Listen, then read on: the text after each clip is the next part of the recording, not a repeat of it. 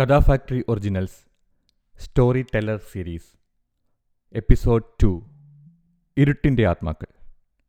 ഈ കഥ എഴുതിയതും വായിക്കുന്നതും സിജിത്ത്. കഥയുടെ text version Katha Factory dot കോമിൽ ലഭ്യമാണ്. ഇരുട്ടിന്റെ ആത്മാക്കൾ. ചില വൈകുന്നേരങ്ങളിൽ കടൽ തീരത്ത് പോയിരിക്കുന്ന ഒരു ശീലമുണ്ട് എനിക്ക്.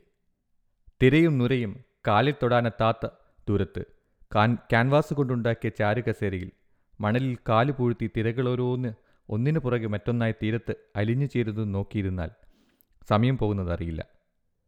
വിരസമായ ദിവസങ്ങളിൽ വായിക്കാനായൊരു പുസ്തകം കൂടി കയ്യിലുണ്ടെങ്കിൽ ഏകാന്തവാസിയായ എന്നെ സംബന്ധിച്ചിടത്തോളം സമയം കളയാൻ മറ്റൊന്നും വേണ്ട. ചെറുനഗരത്തിലെ ഈ കടൽ തീരത്ത് വരുന്നവരിലധികം പേരും ടൂറിസ്റ്റുകളാണ്. തൊട്ടടുത്തുള്ള കോഫി ഷോപ്പിൽ നിന്ന് ചൂടുള്ളതും തണുത്തതുമായ പാനീയങ്ങളും കയ്യിൽ പിടിച്ച് അവർ തിരകൾക്കും മണൽത്തരികൾക്കും കൂടെ കളിച്ചുല്ലസിക്കും.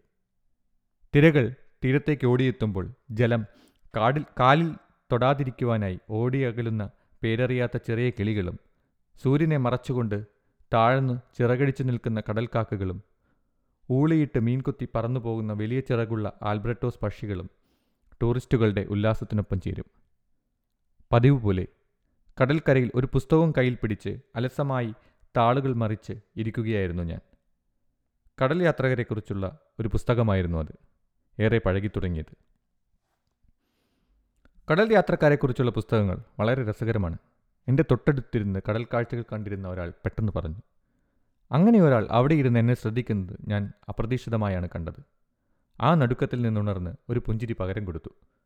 അയാൾ തിരകൾക്ക് പിന്നാലെ കണ്ണു പായിച്ചുകൊണ്ട് സംസാരത്തിലേക്ക് കടക്കാൻ ആരംഭിച്ചു.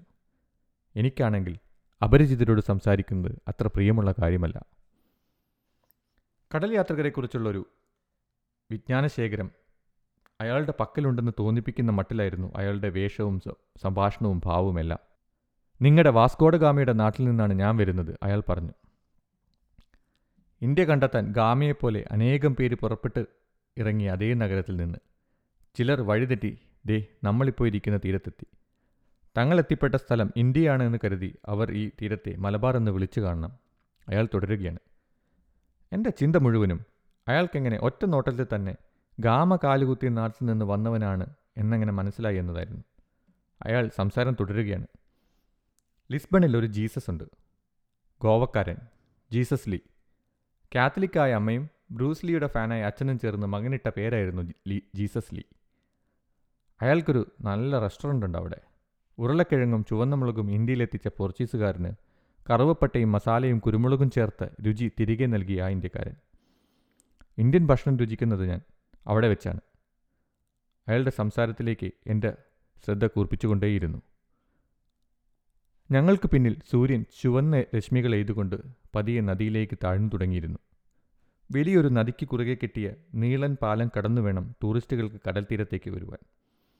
കൊടുങ്കാറ്റ് വീശുന്ന കാലങ്ങളിൽ നേരിയ സൂചന വരുമ്പോഴേ കടൽ തീരത്തെ വീടുകളും കടകളും അവധിക്കാല ബംഗ്ലാവുകളും ഷട്ടറിട്ട് പൂട്ടി നീളൻ പാലം മുറിച്ചു കിടന്ന് ആളുകൾ വൻകരയിലെ സുരക്ഷിത താവളങ്ങളിലേക്ക് കുതിക്കും. അതേക്കുറിച്ച് സൂചിപ്പിച്ചപ്പോൾ അയാൾ ചിരിച്ചു. വലിയൊരു കാറ്റിനൊപ്പം എത്തിയതാണ് അയാൾ ആ തീരത്ത് എന്ന് പറഞ്ഞത് എനിക്ക് മനസ്സിലാക്കാൻ സാധിക്കുന്നതായിരുന്നില്ല. ഇരുട്ടിലെ ആത്മാവുകളെക്കുറിച്ചുള്ള ഒരു സംഭാഷണത്തിലേക്ക് അയാൾ മുന്നറിയിപ്പില്ലാതെ കയറിച്ചെന്നത് അപ്പോഴായിരുന്നു. ഇരുൾ പരന്നാൽ ഭൂമിയിലെ ആത്മാവുകളെല്ലാം കടൽ തേടിയുള്ള യാത്രയിലായിരിക്കും അയാൾ പറഞ്ഞു. കടലിന്റെ ഒത്ത നടുക്കാണ് സ്വർഗമെന്ന് പറയുന്നിടം കപ്പലുകൾക്കോ നാവികർക്കോ വിമാനങ്ങൾക്കോ കിടന്നു ചെല്ലാനാവാത്ത ഒരിടം. അവിടേക്കുള്ള ആത്മാക്കളുടെ യാത്രയ്ക്കിടെ വഴിതെറ്റി ഈ തീരത്തെത്തി എത്തിപ്പെട്ടതാണ് താൻ എന്നയാൾ പറഞ്ഞപ്പോൾ എന്റെ അസ്ഥിയിലൂടെ തണുപ്പരിച്ചു കയറുന്നു ഞാൻ അറിഞ്ഞു. ഭൂമിയിലെ ഇരുളിനെക്കുറിച്ചും ഇരുളിൽ ജീവിക്കുന്ന ആത്മാക്കളെപ്പറ്റിയും അയാൾ പറഞ്ഞു തുടങ്ങി. മരിച്ചു കഴിഞ്ഞ മനുഷ്യരും മൃഗങ്ങളും ആത്മാക്കളും പ്രേതങ്ങളുമായി കടലിനുള്ളിലെ സ്വർഗത്തിലേക്കുള്ള യാത്രയിലായിരിക്കും. ആ യാത്രക്കിടെ ആത്മാക്കൾ മനുഷ്യർക്കോ ചരാചരങ്ങൾക്കോ ഒരു ജീവിതകാലത്തിനുള്ളിൽ മനസ്സിലാക്കാൻ കഴിയാതെ പോയ സത്യങ്ങൾ മനസ്സിലാക്കും. പലതരം രാത്രി സഞ്ചാരങ്ങളെക്കുറിച്ചുള്ള കഥകൾ പിന്നിട്ട് അയാൾ ഭൂതങ്ങളെക്കുറിച്ച് സംസാരിച്ചു തുടങ്ങി. കടൽ തീരത്തു നിന്ന് ആളുകൾ ഒഴിഞ്ഞുപോയി തുടങ്ങിയിരുന്നു. തിരകൾക്ക് മേലെ ഒരു വെള്ളി നിഴൽ പോലെ പാതി വിരിഞ്ഞ ചന്ദ്രൻ നൃത്തച്ചുവടുകൾ വെച്ച് നിന്നു. ഇരുട്ട് വീണു തുടങ്ങിയ മണൽപ്പരപ്പിൽ കാലുകൾ ചങ്ങലകൾ കൊണ്ട് ബന്ധിച്ചെന്നവണ്ണ എന്നവണ്ണം ഞാൻ ഇരുന്നു പോയി എന്ന് പറയുന്നതാവും സത്യം. പണ്ട് പണ്ട് ഭൂമിയുടെ അവകാശികൾ ഭൂതങ്ങളായിരുന്നു. ഭൂമി അടക്കി വാഴാൻ വേണ്ടി ദൈവം സൃഷ്ടിച്ചത് ഭൂതങ്ങളെയായിരുന്നു. ഭൂമിയിൽ നിറയെ ശുദ്ധവായു നിറഞ്ഞു നിന്നിരുന്ന കാലം. പക്ഷികളും പൂക്കളും മഞ്ഞുതുള്ളികളും വലിയ നീല തടാകങ്ങളും വൻമരങ്ങളും എല്ലാം ഭൂമിയെ സ്വർഗം പോലെ നിലനിർത്തി പോന്നിരുന്നു. ഭൂതങ്ങൾക്ക് ചിറകുകളും പറക്കാനുള്ള കഴിവും ഉണ്ടായിരുന്നു.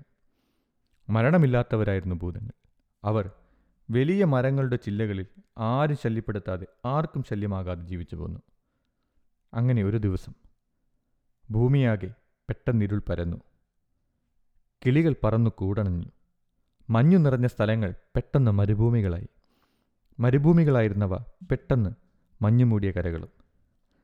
ആകാശത്ത് നിറയെ നക്ഷത്രങ്ങൾ വെട്ടിത്തിളങ്ങി. ഭൂതങ്ങളെല്ലാം ആ കാഴ്ച കാണാൻ ഒരു വലിയ മൈതാനത്തേക്ക് ഇറങ്ങി വന്നു. അവർ ആകാശത്തിലേക്ക് നക്ഷത്രങ്ങളിലേക്ക് കണ്ണു പായിച്ച് ഇമവെട്ടാതെ നോക്കി നിന്നു.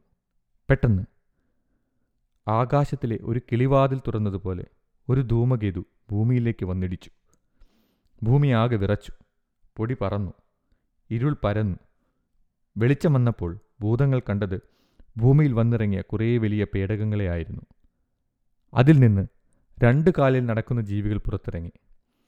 അവയ്ക്ക് ഭംഗിയുള്ള മുഖങ്ങളുണ്ടായിരുന്നു പറക്കാൻ കഴിവില്ലാത്തവ. പക്ഷേ രണ്ട് കാലുകളിൽ ഊന്നി നടക്കുന്ന കൂട്ടത്തിലായിരുന്നു. നിങ്ങൾ സ്വർഗലോകത്തു നിന്ന് വന്ന ദേവതകളാണോ? ഭൂതങ്ങൾ അവരോട് ചോദിച്ചു. അവർ പരിഹാസത്തോടെ ചിരിച്ചു. ദേവതകളോ? സ്വർഗമോ ഹഹ എന്നിട്ട് അവർ സ്വയം പരിചയപ്പെടുത്തി. ഞങ്ങൾ മനുഷ്യരാണ്.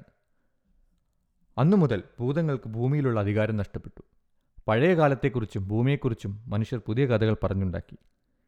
ഇരുട്ടിലേക്ക് വലിച്ചെറിയപ്പെട്ട മനുഷ്യർ ഇരുട്ടിലേക്ക് വലിച്ചെറിയപ്പെട്ട അവർ മനുഷ്യരെ ഭയന്ന് ജീവിച്ചു തുടങ്ങി. മനുഷ്യർ ഉറങ്ങിക്കഴിഞ്ഞാൽ ഭൂതങ്ങൾ ശബ്ദമുണ്ടാക്കാതെ പുറത്തുവരും മനുഷ്യരുടെ വീടുകളിൽ അവർ പോലും അറിയാതെ ഭൂതങ്ങൾ നിശബ്ദമായി ജീവിച്ചു പോന്നു. അയാൾ പറഞ്ഞു നിർത്തി. പൂർണചന്ദ്രനുദിക്കുന്ന രാവുകളിൽ ഭൂതങ്ങൾ കടൽ തീരത്തേക്ക് യാത്ര തുടങ്ങും. അമ്പിളി നിലാവിനൊപ്പം തിരകളിൽ ചവിട്ടി കടലിന് നടുവിലുള്ള സ്വർഗം തേടി മനുഷ്യരുടെ ആത്മാക്കളായ പ്രേതങ്ങൾക്കൊപ്പം ഭൂതങ്ങളും സഞ്ചരിക്കും. പക്ഷേ ഒരിക്കലും അവർക്ക് വിജയിക്കാൻ കഴിയില്ല. നിലാവ് അസ്തമിക്കുന്നതിന് മുന്നേ അവർ തിരികെ വീടുകളിലെത്തും. ചില രാത്രി സമയങ്ങളിൽ നിഴലനക്കമായി അജ്ഞാതമായൊരു ശ്വാസഗതിയായി കാറ്റിന്റെ നെടുവീർപ്പായി മനുഷ്യർക്ക് പെട്ടെന്ന് തിരിച്ചറിയാത്തത്ര അരികിൽ അദൃശ്യരായി ഭൂതങ്ങൾ മനുഷ്യർക്കൊപ്പം ജീവിക്കുന്നുണ്ട്. ഈ സത്യമറിയാൻ എനിക്ക് പക്ഷേ ഒരു ആത്മാവാവേണ്ടി വന്നു. അയാൾ പറഞ്ഞു നിർത്തിയത് എപ്പോഴാണെന്ന് എനിക്കറിയില്ല. കുറച്ചു നേരം ഞാൻ അവിടെ ഇരുന്ന് മയങ്ങിപ്പോയി. കടൽക്കാറ്റിന്റെ തണുപ്പും ഉപ്പുരസവും മുഖത്തടിച്ചപ്പോൾ പെട്ടെന്ന് എഴുന്നേറ്റ് എന്റെ കാർ വേഗത്തിലെടുത്ത് നദി മുറിച്ച് കിടന്ന് വീട്ടിലേക്ക് പോരുകയായിരുന്നു. വാതിൽ തുറന്നകത്ത് കയറിയപ്പോൾ ചില കാൽപെരുമാറ്റങ്ങൾ എന്റെ വരവ് പ്രതീക്ഷിക്കാതെ ഇരുട്ടിലേക്ക് മറഞ്ഞത് ഒരുപക്ഷെ എന്റെ തോന്നലാവാം. ചുമരുകളിലെവിടെയോ കാറ്റിടറിയതുപോലൊരു ശബ്ദം കേട്ടുവോ? പെട്ടെന്ന് തിരിച്ചറിയാനാവാത്ത ചില ശ്വാസഗതികൾ എനിക്ക് ചുറ്റും ഉയരുന്നുണ്ടോ? കഥയുടെ പേര് ഇരുട്ടിന്റെ ആത്മാക്കൾ. എഴുതിയതും വായിക്കുന്നതും സജിത്ത് ഈ കഥ നിങ്ങൾക്ക് കഥാഫാക്ടറി ഡോട്ട് കോമിൽ വായിക്കാവുന്നതാണ്. കഥാഫാക്ടറി ഡോട്ട് കോമിലെ കഥകൾ ശബ്ദരൂപത്തിൽ കേൾക്കാൻ കഥാഫാക്ടറി ഒറിജിനൽസ് പോഡ്കാസ്റ്റ് ചാനലുകൾ സബ്സ്ക്രൈബ് ചെയ്യുക. നന്ദി.